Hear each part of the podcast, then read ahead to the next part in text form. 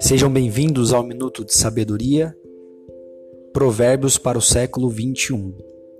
A palavra de Deus diz em Provérbios capítulo 11, versículo 25: O generoso prosperará, quem dá alívio aos outros, alívio receberá.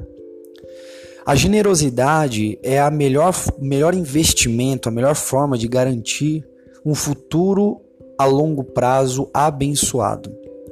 Porque quando nós fazemos o bem para as pessoas, quando nós somos generosos, a Bíblia diz que nós prosperaremos.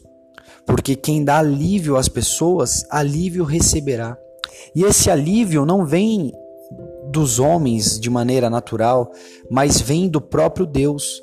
Quem é generoso recebe alívio do próprio Deus. Por isso, hoje, escolha esse caminho, escolha a generosidade, escolha começar essa corrente do bem, porque assim conseguiremos mudar grandes situações das nossas vidas.